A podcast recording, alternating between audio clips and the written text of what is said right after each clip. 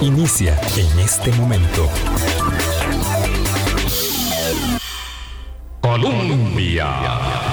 Con un país en sintonía, son las 8 en punto de la mañana. ¿Qué tal? ¿Cómo están? Muy buenos días, bienvenidas, bienvenidos a nuestra ventana de opinión. Ojalá hayan pasado eh, los papás un buen día, pasado por agua, una celebración pasada por agua, pero espero que eh, hayan pasado bien los padres aquí a mi diestra y mi siniestra, don Constantino Urcullo y don Álvaro Murillo, que hayan tenido un, buen día, eh, celebrados, amados y retribuidos en la medida que han amado y dado. No buscamos retribución. No buscan, pero, ah, pero esos cariñitos, esas tarjetas, esos muñequitos, eso, no me diga que esos regalos, don Álvaro Murillo, que hasta que se le brillan los ojos, que esos regalos no son las retribuciones de la vida. Buenos días, Álvaro, ¿qué tal? Buenos días, Vilma, muy bien, muchas gracias. Yo tengo la, la fortuna de, de celebrar el día del, del padre como, como papá que soy, de mis dos hijos y como hijo de mi papá. Estoy en, eh, tengo la suerte de, ver para arriba y para abajo y, y, ambos tener motivos para celebrar el Día del Padre. Ojalá que ustedes, eh, oyentes, lo hayan pues celebrado también. Eh, y hayamos pensado todos en el valor de la paternidad. Yo siempre digo que esta fecha, sí, muy bien, el regalito, y, Pero, pero pensemos en, en, lo que estamos haciendo los papás, que sí estamos presentes, eh, que no siempre lo hacemos de la mejor manera. Y pensemos también en, en las paternidades ausentes y de cómo eso eh, va creando ciclos y ciclos y se repiten eh, y cuesta mucho, cuesta mucho luego enderezarlos. No, no, esa carencia no se llena nunca. Don Constantino Urcullo, yo también tengo la dicha de ver, de ver hacia ambos lados de, eh, la, del horizonte. Sí, porque ya no tiene papito. Yo sí la pasé muy bonito en, en San Carlos y además recibí una tarjeta muy especial que me mandó mi queridísimo amigo eh, Jorge de, La Habana, eh, felicitando a mis hijos por la fortuna de haberme hecho abuela. Y eso fue muy bonito, esa, esa tarjeta que me mandó para que se la mandara a, José Pablo y a Luis que de verdad me han hecho muy, muy, muy feliz, porque claro, cuando ya después de la paternidad, de la maternidad, viene la abuelitud, pues ya dicen que esas son eh, las cerezas de los pasteles. Don Constantino, ¿qué tal? ¿Cómo está usted? Muy bien, doña Vilma. Este, aquí, este, impresionado por dos procesos electorales que ocurrieron ayer, uno en Francia y el otro en, Colombia. Este, Más cerquita de micrófono, es que la KN95 y no traje yo de la otra, esa KN95, don Constantino. Es tremenda, ¿verdad? Sí, eh, es tan poderosa que no deja salir la voz en todo su esplendor. Pero bueno, aquí cerquita de micrófono lo tenemos dos procesos electorales decía. en Francia y presidenciales aquí cerquita, aquí nomasito en Colombia. En Colombia, la vuelta. En nuestro país vecino. Hay que recordar que somos colindantes con Colombia. Sí, en San Andrés por, y Providencia. Por vía, por vía, y también pienso que por, eh, en vía marítima porque la roca Malpelo eh, este, crea una, una parte de mar territorial que coincide con el mar territorial que crea la isla del Coco, si mal no recuerdo. Mm, ya, bueno, obviamente allá, tiempos históricos muy atrás, eh, eh, continentalmente éramos eh, vecinos, hasta que Panamá se independizó de Colombia, de la Gran Colombia. En 1903 se independizó Panamá de, Colombia. En la época de la colonia, el, el, virreinato de Colombia. Claro eh, eh, eh, tenía el ducado de Veraguas. Y, todo el Pacífico, todo el Atlántico costarricense era parte de ese ducado. Claro, por eso es que Panamá no se, no se independizó de la Capitanía General de Guatemala, digo, de, de, de, España, como nosotros que éramos parte de la Capitanía General, sino que se independizó posteriormente de Colombia. Usted sabe que todavía en el Senado colombiano, me decía un amigo, existe una curul que dice Panamá. Wow. No, no, no, no han renunciado al sueño.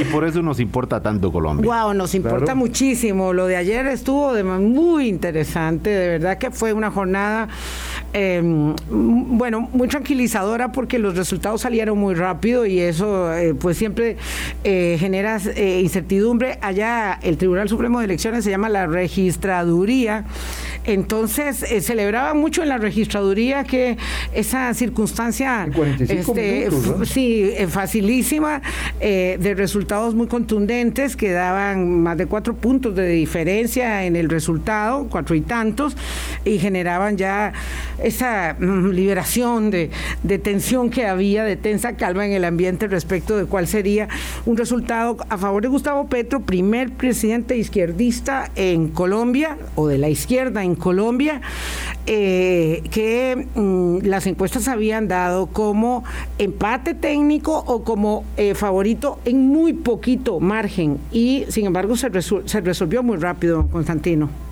Sí, así es. Y, usted usa una, expresión que eh, a mí me interesaría comentar, y es la izquierda. Y es que, visto desde Europa o desde los Estados Unidos, aparentemente, eh, los fenómenos latinoamericanos son únicos, es decir, son uniformes. Y entonces, como han ganado partidos que se definen hacia la izquierda, entonces están asimilando lo que ocurrió en Chile, lo que ocurrió en Colombia, con el tipo de desarrollo de izquierda que puede haber en eh, Venezuela o en Nicaragua, que ahí para mí eso no es izquierda, este, Ni derecha, es, eh, corrupción, y, corrupción, familiar. Y luego tiene usted el tema de Cuba que obedece a otro contexto geopolítico mundial y obedece también a una historia muy particular. Yo creo que cuando uno se refiere a la izquierda hay que hablar de varias izquierdas que en estos momentos hay en América Latina. Una cosa era la izquierda de Pepe Mujica, y de Tabaré Vázquez en, Uruguay. Claro. Este, no se quedaron con el poder. Hay una izquierda que no ha renunciado en América Latina a la tentación leninista de quedarse con el poder e instaurar dictaduras del pueblo. Y hay otra izquierda que está dispuesta a abandonar el poder, como lo, lo abandonó la izquierda uruguaya, ¿verdad? Y, a abrazar el capitalismo, como dijo Petro ayer. Sí, desarrollar el capitalismo. Claro. Ese es el tema. O desarrollar el capitalismo de Estado como lo han desarrollado los chinos. Es, decir, no estamos, muchos sectores en América Latina lo que siguen pensando es que vivimos la, izquierda de la Guerra Fría. Y se les olvida que este señor Petro, que fue guerrillero, le puso las armas y se incorporó. Y tiene eh, eh, de estar, fue senador, fue alcalde de Bogotá, este, eh, es un hombre que ingresó dentro de lo que podríamos llamar actualmente una izquierda democrática en el mundo. Don Constantino, ¿por qué, por, por qué decir ahora, y, me, involucro ahí, me, incluyo, perdón, el guerrillero, el ex guerrillero, perdón? Sí, como bien dice usted, él ya ha sido senador, ha sido alcalde, además de profesiones economista. Eh, en el contexto de Colombia, ¿cuánto pesa eso? Que me parece que es un, punto de, valor en este contexto. Eh, de Pepe Mujica fue guerrillero en Uruguay. 13 años en, en, aislamiento. En la cárcel, sí. Pero en Colombia el, tema guerrilla lo, lo tenemos mucho más eh, traído a actualidad eh, eh, hace unos poquitos años con el acuerdo de paz, pero ¿cuánto pesa eso en, en Colombia más allá de, que ideológicamente se declare de un, hacia la izquierda? Pero el tema guerrillero, ¿cuánto importa? Pesa mucho, Álvaro, porque la guerrilla cometió errores y barbaridades, eh, este, como las cometió el ejército. Y los guerrilleros en Colombia plantearon un plan, hicieron una un, programa de llevar una sociedad socialista con dictadura del proletariado, lucha de clases, eh, eh, privatización de los medios de producción. Nadie está hablando de eso en Colombia. Hace eh, unos meses entrevistaron a, el, periódico El País de España entrevistó a, a Petro y le, y, le, y, le, y le preguntaron que qué era lo que estaba a la orden del día en Colombia y dijo la democracia y la paz. Es decir, eh, eh, no el socialismo, lo digo así explícitamente.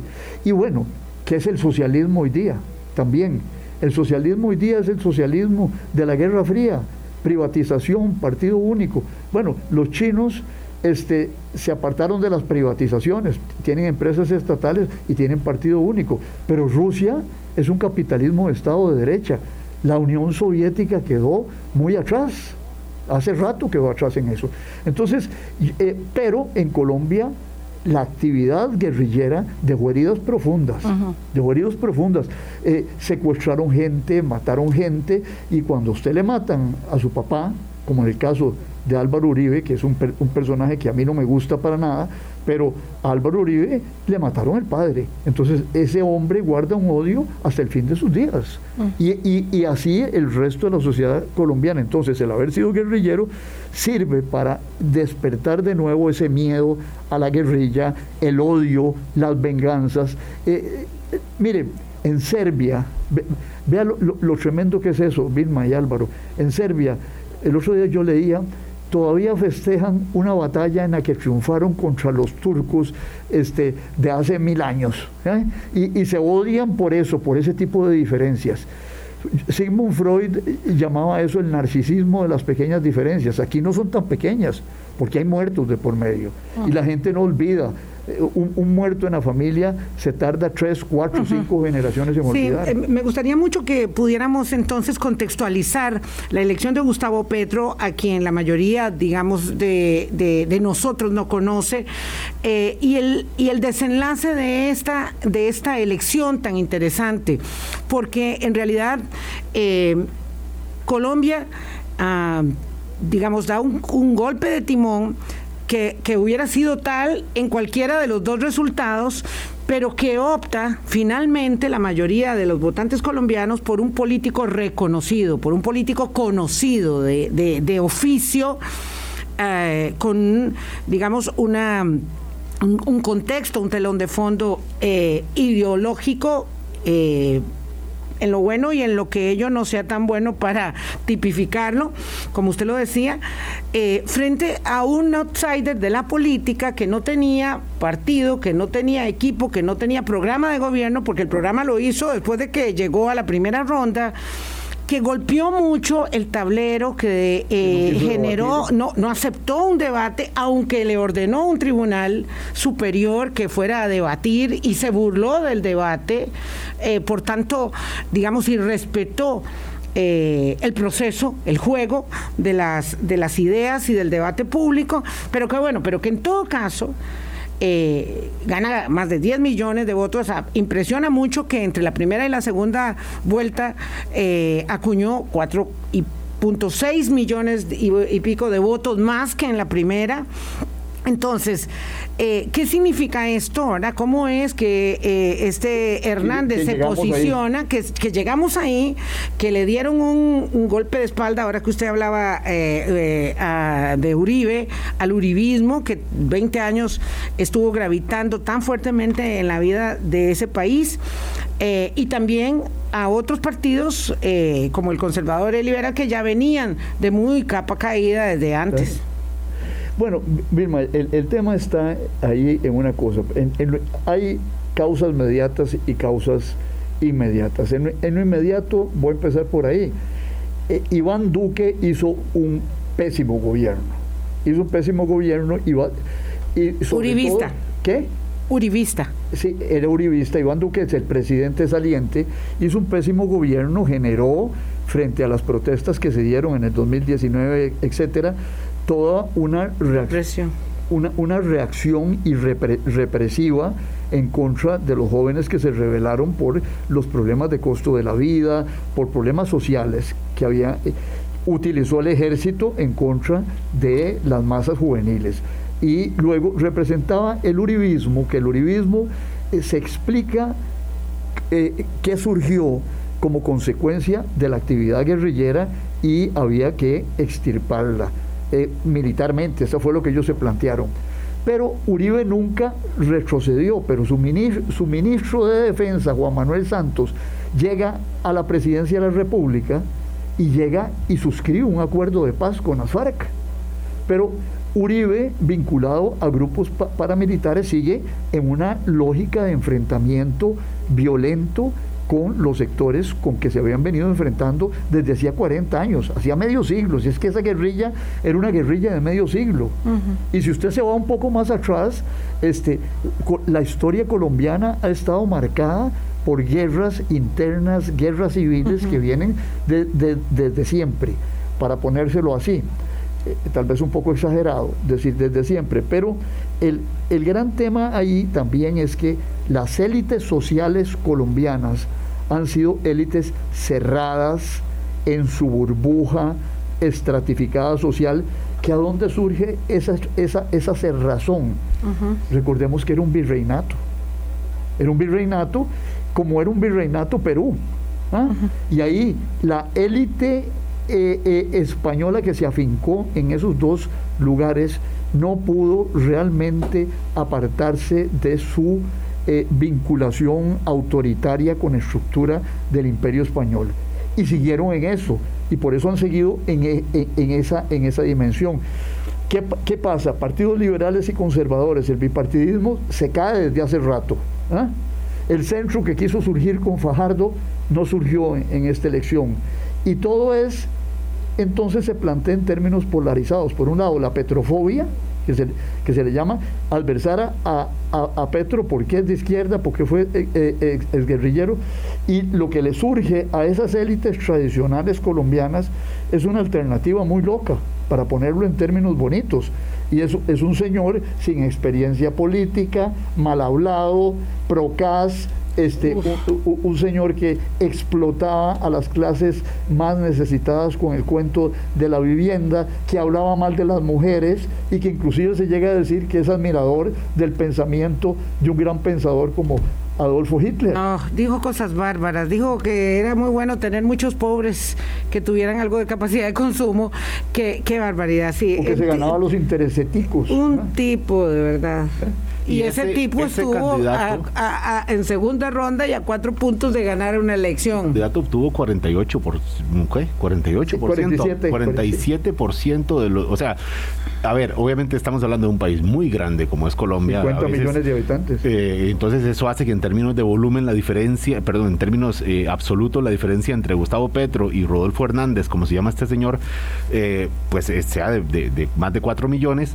pero en términos porcentuales uno dice, pues tampoco fue, por algo pasó a segunda ronda Rodolfo Hernández. Eh, hubo una gran porción de Colombia, don Constantino, que vio en este señor con estas características que usted acaba de mencionar, pues la opción para presidir a este gran país. Claro, porque es que eh, ahí volvemos al tema de las homogeneizaciones, Álvaro. Es decir, así como cuando yo empecé mis estudios de ciencia política, mi profesor me hizo, que era un peruanista destacado, me hizo una observación, mire, no hay, eso de cuento de América Latina homogénea no es cierto.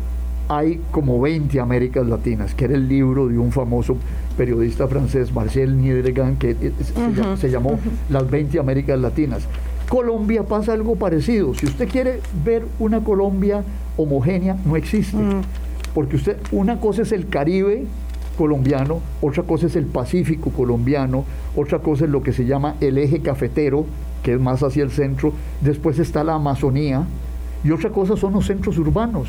Entonces, ahí hay varias Colombias que se comportan de manera diferente. Centros urbanos, perdón, Constantino, que no todos están en el centro, de, o sea, Barranquilla, y, eh, que es una, que, queda en el, en el, Caribe, eso es costa, y es una de las cinco grandes ciudades de, Colombia. O sea, no estamos hablando de grandes ciudades, o Cali, que queda hacia el lado Pacífico también, no estamos hablando solo del, centro, ¿verdad? Que aquí en Costa Rica pensamos que ciudades implica centro. Cali, Medellín, este, Barranquilla, ¿ah? y por supuesto Bogotá. No, Constantino, justamente ahora que menciona usted esto de las regiones, uno se pone a ver el voto por regiones en Colombia y es impresionante las diferencias en una región como el Chocó, que queda en el Pacífico, que hay una presencia afro muy grande, y aquí ahorita mencionaremos a doña Francia Márquez, que es la vicepresidenta electa, una mujer eh, negra, eh, que ya, ya ahora vamos a hablar de eso, pero, pero ella también se convirtió en un factor de esta elección ahí el voto llegó a 80% para Gustavo Petro, o en Nariño también, esto es también en la zona Pacífico, o en zonas de Caribe,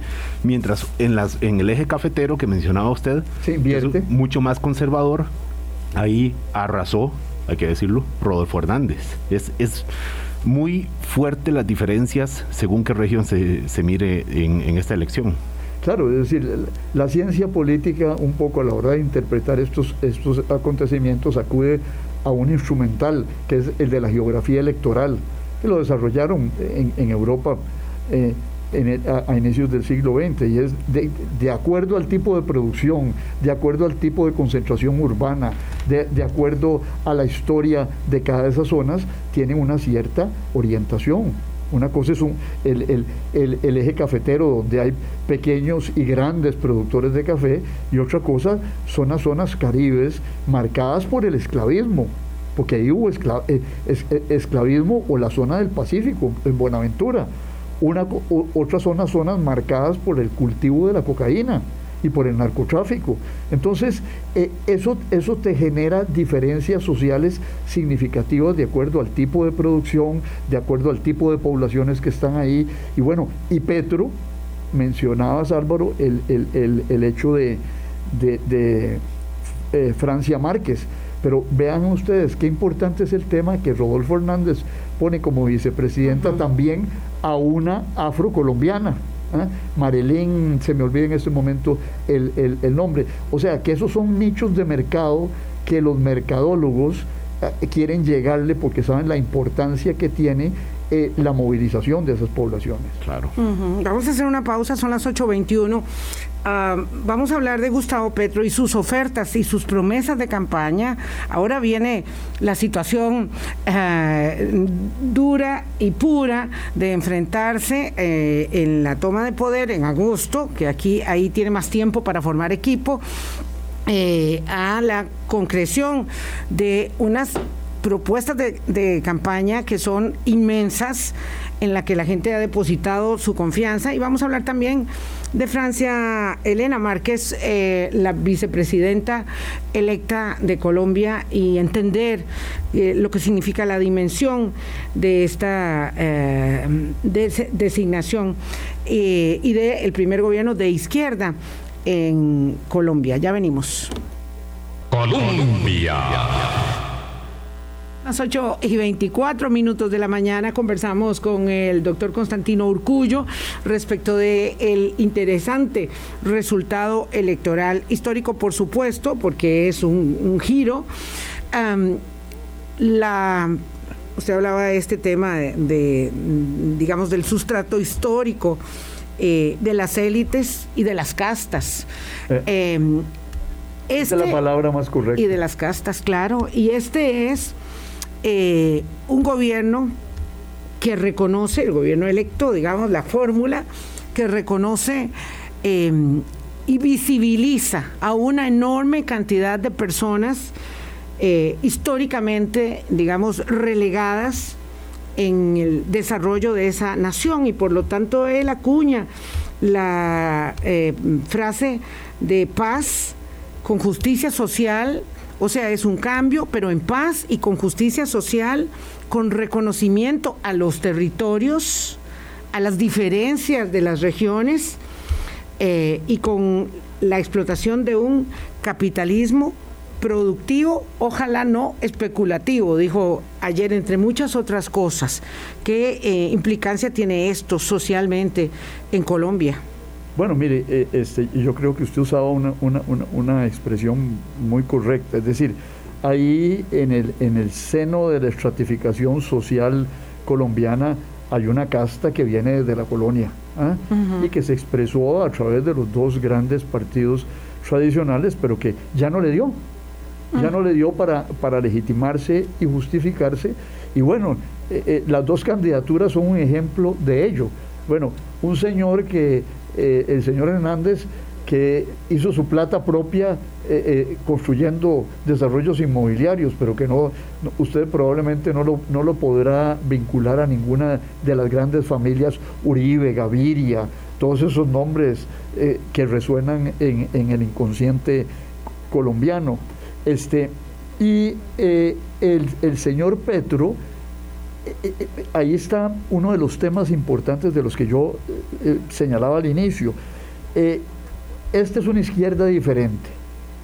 No es la izquierda de los años 60, cuando Petro entró a la FARC, donde lo que se planteaba era la nacionalización de los medios de producción. Otro grupo guerrillero, ¿Qué? M16. No, eh, M19. M19. perdón, M16 es el arma, M, 19 fueron los primeros desmovilizados en, los 90 y él apoyó la, constitución, pero en esa época lo que estaba, eh, digamos, en, el, en, el, en el programa de la izquierda era el planteamiento de seguir el ejemplo soviético. ¿Y cuáles cuál eran los dos elementos del, del ejemplo soviético? Propiedad estatal de los medios de producción y partido único. Y, eso movilizó al M-19 igual que movilizó a las, a, las, a las FARC. Entonces, y de pronto este señor que debe haber suscrito a ese planteamiento, dice que hay que desarrollar el capitalismo. Es decir, ¿qué pasó? ¿Qué pasó en el medio? Es decir, y lo que pasó en el medio son cambios en la historia universal que ocurrieron la caída del imperio soviético donde la propiedad estatal se reveló ineficaz para llevar el bienestar a la mayoría de la población.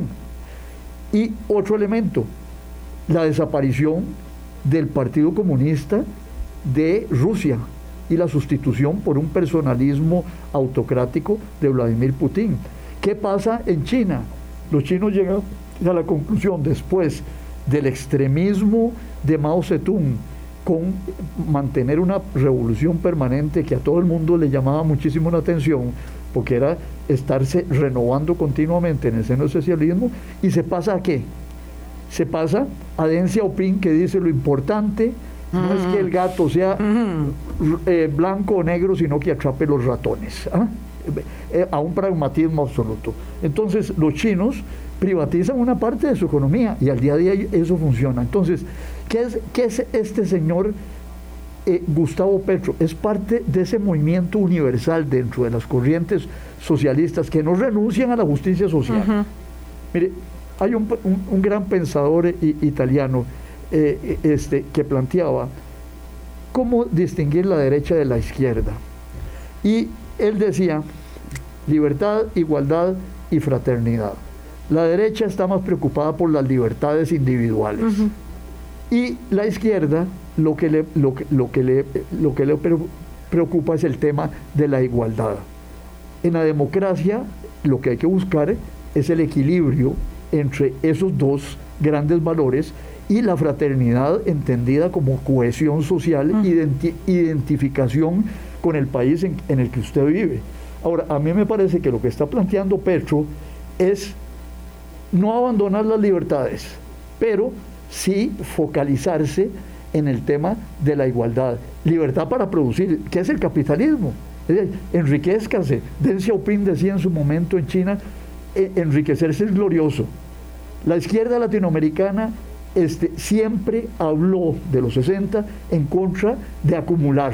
¿ah? Había que hacer un rasero, que todo el mundo fuera igual y nadie pudiera tener una acumulación de capital. Eso ya pasó. Eso ya, tal vez en, Corea del Norte y, ni aún en Cuba porque están los cuentapropistas ya. Don, Constantino, vamos a ver, usted dice, don, Gustavo Petro no renuncia a la justicia social y claro, esa es eh, la credencial de esperanza que hace que eh, gane la elección. Pero ciertamente en todos estos contextos democráticos latinoamericanos hay una enorme fragmentación. Entonces, por un lado, genera una gran esperanza de gente excluida del, del, sistema y del modelo y de sus beneficios, y una gran aprehensión de una clase dirigencial que dice a Petro no hay que creerle nada. Entonces él tiene un enorme déficit de confianza y credibilidad, ¿verdad? Porque por su pasado, ¿verdad? Todo, ha sido eh, este, cuestionado hasta su lugar de nacimiento, con el que durante tantos años él eh, se enorgulleció en el Caribe y resultó que había nacido en, en Zipaquirá. Eh, entonces, lo cierto es que hay una clase empresarial que apostó por Hernández, que se fue, que emigró hacia Hernández y que apostaba por él, por mantener las condiciones del modelo, advirtiendo la incertidumbre, el desastre, eh, si se cambiaba a otra, digamos, perspectiva social y política. Entonces, él tiene un enorme peso ahora porque tiene que mantener la esperanza de los desposeídos, pero al mismo tiempo generarle confianza a esas clases empresariales y tiene ofertas muy costosas. Sí. Bueno, mire, por ejemplo, la de parar la, exploración petrolera. Esa es. Eh, eh, eh, Colombia exportador de petróleo en momentos en que el precio del petróleo va para arriba. Este, va a parar la, exploración y va a importar petróleo. Va a renunciar a esas divisas que le podría generar esa exportación petrolera. Bueno, ese, ese es un tema. Ahora, las clases, la casta dirigente colombiana este, que es inteligente, porque si algo son los colombianos, es gente muy inteligente, este, tiene que enfrentar esto con realismo. Les ganó, ¿ah? y les ganó eh, con el 50 y, pico por ciento de los votos, 40, 50 y, algo. Entonces, ¿qué van a hacer? Van a regresar a la tesis de Álvaro Uribe que es incentivar a los, a los militares, que eso generaría otra vez guerrilla, o van a tratar de entenderse con un señor que ya ha estado en el Senado, que ya ha estado en la alcaldía de Bogotá, que no hizo, pues algunos dicen que lo hizo mal, pero que no hizo locuras ¿ah? ahí. Y, es decir, si, si, es una, una, una clase política y económica inteligente, lo que tratarán es de negociar y de dialogar con él. Porque la alternativa son 40 años más de guerrilla, golpe de Estado, para parar a un guerrillero que ya no es guerrillero. Ese es que dejó de serlo hace décadas. Ese es un riesgo ahora mismo en, Colombia, don Constantino, considerando que el ejército, por supuesto, tiene mucho poder, pero también está muy, es un, ejército muy profesional, muy institucionalizado también, no, no es el ejército de acá de los vecinos de, aquí para arriba, ¿verdad? Pero, pero ese es un, riesgo que, que, las élites o los grupos poderosos se resistan a este gobierno y, busquen caminos alternativos, don Constantino. Por... En, este momento no, en este momento no, pero este, yo, yo lo conversaba con una amiga que había estado oyendo la, radio eh, colombiana ayer viniendo hacia San José y ella me contaba que eh, eh, hay reacciones desmedidas de algunos sectores empresariales. Pero bueno, como todo en la villa del señor Álvaro, es decir, hay sectores empresariales lúcidos que entienden, hacen análisis político y hay otros sectores empresariales que siguen repitiendo el mismo discurso de Guerra Fría de hace cuatro o cinco décadas, cuando ya el contexto cambió. Claro.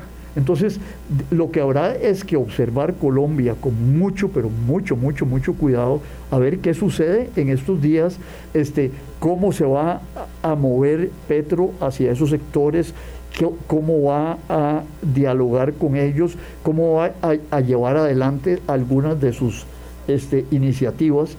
Y vea, por ejemplo, una reacción inteligente, no colombiana, sino de los Estados Unidos que han formado ese ejército, que le metieron mucha plata a ese ejército, que es un ejército que ha combatido, no como los ejércitos de muchos de estos países de la región. Y el señor Blinken ayer da unas declaraciones, dice, vamos a seguir trabajando con Colombia, nuestro compromiso es con Colombia, eh, eh, fue un proceso democrático limpio y no probablemente si están muy insatisfechos, probablemente empezarán a enfrentarlo por abajo. Pero, pero la realidad es que no le echan gasolina al fuego con una retórica antiizquierdista en momentos en que los Estados Unidos tienen problemas de ese tipo en varios países de la región. Lula podría quedar presidente en octubre, Boric es presidente de, Chile, Pedro Castillo es presidente del, del, Perú. O sea... Alberto Fernández Argentina, AMLO en México. entonces, eh, eh, eh gente inteligente como la del Departamento de Estado de los Estados Unidos no entra al choque. En, en el campaña electoral, pues evidentemente una parte del coco era similar a Petro con el vecino Nicolás Maduro, lo cual pues evidentemente no generaba eh, poca eh, este, aprehensión para, para los votantes. Todo eso lo logra superar Eh, y, por supuesto no hay hubiera, entonces este, los escenarios con otros eh, candidatos eh, no se pueden establecer, pero lo cierto es que eh, en, el en medio, digamos, de la, de, la, de la novedad del panorama, porque es una novedad para, el, para la democracia colombiana que hay que decir ha sido una colombiana una democracia muy sometida a todo tipo de pruebas, ¿verdad? De, conflagraciones y se sostiene con una gran fortaleza esa institucionalidad, pero con un enorme déficit de atención a las necesidades sociales. Y entonces ahí quisiera amarrar, don Constantino, con la em, simbólica eh, elección de Francia, Elena Márquez, y me gusta decir su segundo nombre porque a ella le gusta más que le digan Elena que le digan Francia, pero todo el mundo la conoce como Francia Márquez que es eh, dirigente eh, bueno, obviamente, obviamente es mujer y obviamente negra, pero además es dirigente de base social, víctima de conflicto armado en la zona de Cauca donde ella vivía y fue también, digamos, empujada por esas condiciones. Eh, el que quiera entenderlo lo puede observar en esa maravillosa película que, que, no es de niños sino para todo el mundo, que se llama Encanto. el que quiera entenderlo sin sin pormenorizar, obviamente. Em, y entonces eh, ella levanta una bandera también por la diversidad sexual, también por la justicia ambiental. Eh, muy grande. Es decir, estas banderas, estas promesas, yo insisto en ello, son muy grandes y cuando las promesas son muy grandes hay eh, mucho, mucho en juego porque ahora se está jugando la esperanza en la democracia otra vez. Claro, y mire, ahí de lo que me gusta de lo que ella plantea es que no hace la fragmentación, como ha ocurrido en otros lugares, de los temas de la diversidad, separarlos de los temas de la desigualdad. Porque no, es decir, ¿y por qué? Porque no solo ella sufrió discriminación por el color de su piel, por ser mujer, sino que también sufrió discriminación de tipo social, injusticia social. Fue empleada doméstica. Sí, es decir, Y siendo empleada doméstica, y todos sabemos eh, en, ciertas familias lo que implica la relación con las empleadas domésticas de autoritarismo y de, y de injusticia. Y de semiesclavitud. Y de semiesclavitud. Bueno, ella fue y se pagó los estudios de abogada limpiando casas. Entonces, ahí hay, ahí hay un tema de, justicia social, de desigualdad, de discriminación en, relación con la condición este, étnica de la señora. Entonces, eso es, eso es una... Eh, eso le costó mucho a, Petro llegar a, a, a, esa decisión, pero tal vez quien mejor ha, puesto eh, en el tapete lo difícil que fue para para Petro eso, es la hija de Petro, Sofía, que dio unas declaraciones diciendo, es que mi padre es un hombre en deconstrucción, un hombre que estaba entendiendo los temas del racismo, los temas del feminismo, etcétera. Socialmente conservador, Constantino, como propio de, aquella, aquellas épocas. Mm, como, propio de todos nosotros los hombres que no, entendemos, Álvaro, no entendemos la, condición de la mujer en su totalidad. Es decir, y, no entendemos el, tema del patriarcado que tiene siglos. Y entonces, bueno, cuesta sacarse eso de la cabeza.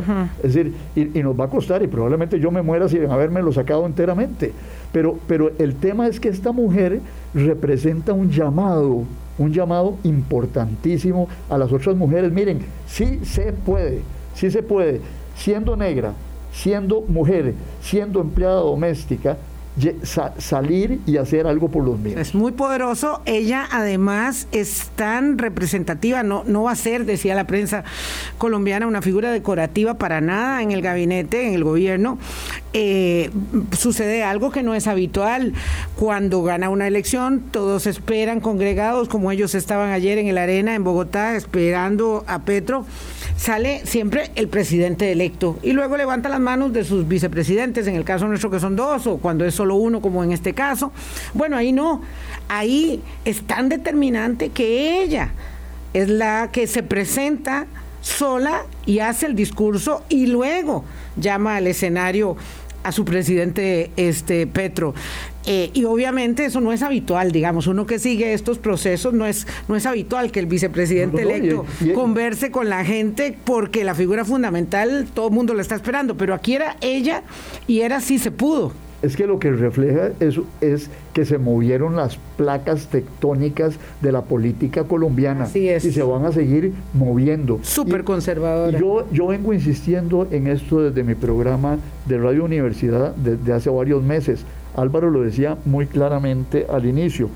Es que nosotros somos vecinos. Lo que va a pasar en Colombia no está desvinculado de Costa Rica Tuvimos durante la guerra 75 mil refugiados, algunos se quedaron aquí. Yo tengo alumnos y alumnas eh, brillantes colombianos en la Escuela de Ciencias Políticas cuando yo daba clases ahí, que, que, tuvieron que salir todas las familias porque si no los mataban.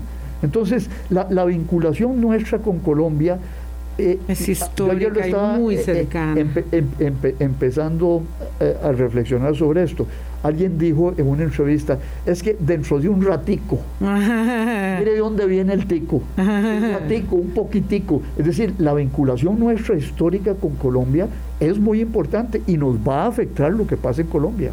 8.43 minutos de la mañana, de verdad tenemos un vínculo muy fuerte con Colombia y seguimos con mucho interés este proceso electoral que lleva a Gustavo Petro y Francia Márquez a tomar el poder en la primera semana de agosto. Vamos a pausa. Colombia. Con un país en sintonía, 8.45 minutos de la mañana. Bueno, lo de Colombia es apasionante, pero al señor Emmanuel Macron ayer, para ver si podemos coger unos minutos, le fue muy mal. Es decir, ya decían los analistas, don Constantino Urcullo, que el presidente de Francia necesitaba ganar la elección legislativa de ayer y que aún ganándola iba a estar en, malas, condiciones, en malas condiciones, pero ahora quedó muy eh, sufrió un debilitado. Yo, pienso que el, título de la nación eh, de hoy es correcto es un revés. Un revés a Macron. un revés porque él, saca la mayoría. Sí. Lo que pasa es que no es la mayoría absoluta. Él, saca 249, 246 escaños y necesitaba 289.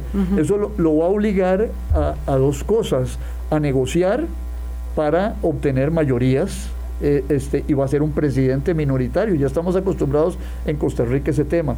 Y eh, hay dos fenómenos muy interesantes. Es el surgimiento de una nueva izquierda, de la izquierda de, la nueva Unión eh, Popular Ecológica y Social del señor Mélenchon, y este, que queda en segundo lugar con ciento y pico de, votos. Y la señora Le Pen, que solo tenía ocho escaños, pasa a tener 89 sí, escaños. Qué mal. Entonces, e, ese centro es un centro que va a tener que oscilar buscando a la vieja derecha que ha, sido derrotada en estas elecciones, pero que con los votos de esa vieja derecha tradicional francesa podría alcanzar la mayoría. Pero ahí también hay divisiones. Yo hablaba, eh, eh, chateaba esta mañana con un amigo francés, este, donde me decía eso, que eh, inclusive esa nueva derecha está dividida, porque hay unos que la nueva derecha dicen hay que hacerle oposición a Macron, y otros dicen no, negociemos con Macron porque le damos la mayoría y nos tiene que dar cosas. Habrá que ver estos días, muchos de los, de los ministros de Macron se tienen que ir porque perdieron en sus, en sus circunscripciones. Y lo que ocurrirá es que probablemente a alguna gente de la derecha moderada, porque hay que hacer esta distinción. En Francia existe una derecha moderada tradicional de origen de, eh, gaulista este, y otra, la ultraderecha de la señora Le Pen, que es cosa seria, ¿verdad? Entonces, con quien podrá negociar es Macron, es con algunos grupos de, de izquierda que quedaron fuera del grupo de Mélenchon y con algunos grupos de la derecha, algunos electos de la derecha que quedaron este, que no están divididos en cuanto a si ser oposición o ser cogobierno. Adelante, Vilma, perdón. No, nada más quería saber si en lo medular, eh, respecto del papel preponderante que tiene Francia con Alemania en Europa, eh, ese papel se sostiene, esa gravitación respecto de las decisiones en cuanto, por ejemplo, a la eh, guerra en Ucrania, eh, las determinaciones en la relación con los Estados Unidos y eso, eso eh, Macron todavía tiene un liderazgo firme y fuerte. Sí, lo tiene, eh, este, porque acuérdese que en el, en el, régimen presidencialista las relaciones exteriores le son, este, van a la mano del presidente. Claro. Este, pero tendrá que tener apoyo interno. Yo creo que la derecha tradicional ahí no, no habrá este, separación, ¿verdad? La derecha tradicional apoyó eh, el, ingreso eh, recientemente en el gobierno de Sarkozy de, el regreso de Francia enteramente a la OTAN. ¿ah? Entonces, yo creo que en eso no habrá problema, en las relaciones con los Estados Unidos tampoco, en la posición frente a Rusia tampoco, este, y bueno, eh, él tiene una buena alianza con el canciller alemán, el señor Scholz. Como lo tuvo siempre con Angela Merkel. Sí, creo que ahí no va a haber ahí no va a haber problema en relaciones exteriores. Los temas son, por ejemplo, internos. Internos, el, las pensiones. Es decir, eh, porque hay varios proyectos, uno para bajar la edad de pensión a los 60 años, hay otro que mantenerle en los 63 o 62. Y la de él que es... la de él que subirlo a los, 65. Entonces eso va a generar bronca. Y que es muy necesario, y él lo señaló claramente en la campaña, y esa, esa va a generar ahí, donde la resistencia es tan grande. Porque no tiene la fuerza necesaria para llevar adelante. Claro, pero la sostenibilidad de la situación de las pensiones, que es un problema universal, eh, también los afecta de manera seria. Pero eso genera bronca. Además, un, elemento de contexto para los radioescuchas. Recordemos que Macron ganó la elección presidencial el último fin de semana de abril. Eh, quedó reelecto para un nuevo mandato, pero en Francia eh, la elección legislativa ocurre después de la elección presidencial. Lo que deberíamos de hacer. ¿Cómo, exacto, don Constantino, cómo hacemos para entrarle nosotros a ese tema? Yo estoy redactando una reforma constitucional y la voy a presentar por el mecanismo de iniciativa popular y queremos respaldarla, porque de verdad creemos en ello. La necesidad de darle un poco de margen de gobernabilidad al Ejecutivo eh, en una circunstancia como la nuestra, por ejemplo, que es tan débil el mandato, ¿verdad? Y hay muchos contrapesos y, frenos, es bueno. Vilma, y que, con este problema además, bueno, con condición, que aquí no hay o sea, es un mandato y váyase para la casa. No hay posibilidad de, quedarse ocho años como si lo está logrando eh, Sí, independientemente de que haya una reelección, lo cierto es que el establecimiento, digamos, de condiciones de juego legislativo posterior a, que los ciudadanos sepamos quién conduce el Ejecutivo nos permite tomar decisiones más, más claras. Mira, aquí lo que está pasando es que en Francia lo que va a ocurrir es esto. Ha sido un régimen en estos años muy, muy presidencialista. Y la constitución del 58 francesa, que la puso el general de Gaulle, era, crea un régimen semipresidencial, pero con un fuente acento presidencialista. Este resultado lo que hace es que vuelve a parlamentarizar el régimen, en el sentido de que el presidente de la República no va a, no va a poder hacer lo que le da la gana, porque eh, de alguna manera, pongámoslo en simple, esto de que le da la gana, los cuatro años anteriores de, los años anteriores de Macron lo que hicieron fue que era un hombre que tenía mayoría legislativa y el poder ejecutivo entonces podía hacer muchas cosas ¿qué lo frenó?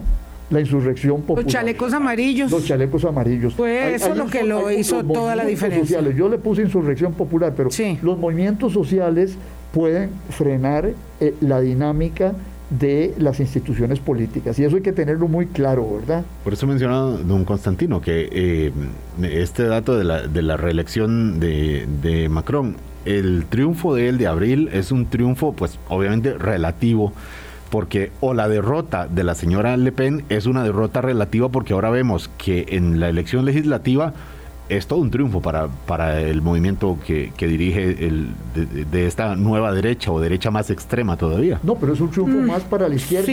Es, un triunfo para el señor Mélenchon. Es decir, que es un hombre que viene del Partido Socialista, eh, eh, este, tiene 138 eh, este, escaños, la señora Le Pen sube de 8,89, pero la izquierda se refortalece en Francia así como se fortalece la ultraderecha, pero no en la misma medida. Claro, eso yo creo que es muy importante como elaboración de cierre, Constantino Urcullo, entender, digamos, que eh, las cosas son eh, no son blancos blanco y negras, que, que la política es una, una eh, definición muy compleja, ¿verdad? De piezas de rompecabezas, donde hay en las democracias de verdad una gran, eh, un gran momento de recomposiciones y redefiniciones. Sí, Vilma, y yo termino con esto. Yo estoy leyendo un libro de un especialista eh, alemán que enseña en los Estados Unidos, Jan Werner Müller, y él define la democracia como un régimen que funciona básicamente incorporando la incertidumbre. Es decir, nunca hay nada seguro en los resultados electorales, las cosas pueden cambiar, que es lo que usted ha venido diciendo, y no eh, la democracia no es un régimen eh, que la pueda analizar usted con el aparato conceptual de la geología, capas. ¿ah? No, hay no hay machotes. No hay machote, se mueve. Y los electorados se mueven como se movieron ahora en, en, Colombia y como se acaban de mover en Francia de una manera inédita, inesperada. Como no hay... Perdón. Diga perdón. Esa incertidumbre es uno de los elementos fundamentales. Cuando usted sabe quién va a ganar las elecciones, no, hay democracia. No, no, no. Me encanta recordar esto. Elecciones eh, puras, transparentes, eh, tienen esa premisa de eh, reglas de juego clara, resultados siempre inciertos, siempre inciertos. Profesor Constantino Urcullo, muchísimas gracias como siempre por venir. Con mucho gusto, doña Vilma y Álvaro. Muchas gracias, don Constantino. Eh, gracias, eh, Vilma, también. Nos vamos. Que tengan ustedes todos, todos una muy buena semana. Volvemos mañana. Mucho cuidado, mucho ojo con las lluvias, ¿verdad? Este, dicen que todavía hoy habrá lluvia, aunque amaneció soleadito. Pero hmm. qué fin de semana pasado. Hablando de incertidumbres. Hablando de incertidumbres, sí, el meteorológico está como las reglas electorales. Eh, tiene muy claros los aparatos, pero los resultados no siempre están clarísimos. 8.55, chao. Hasta luego. Hablando claro, hablando claro.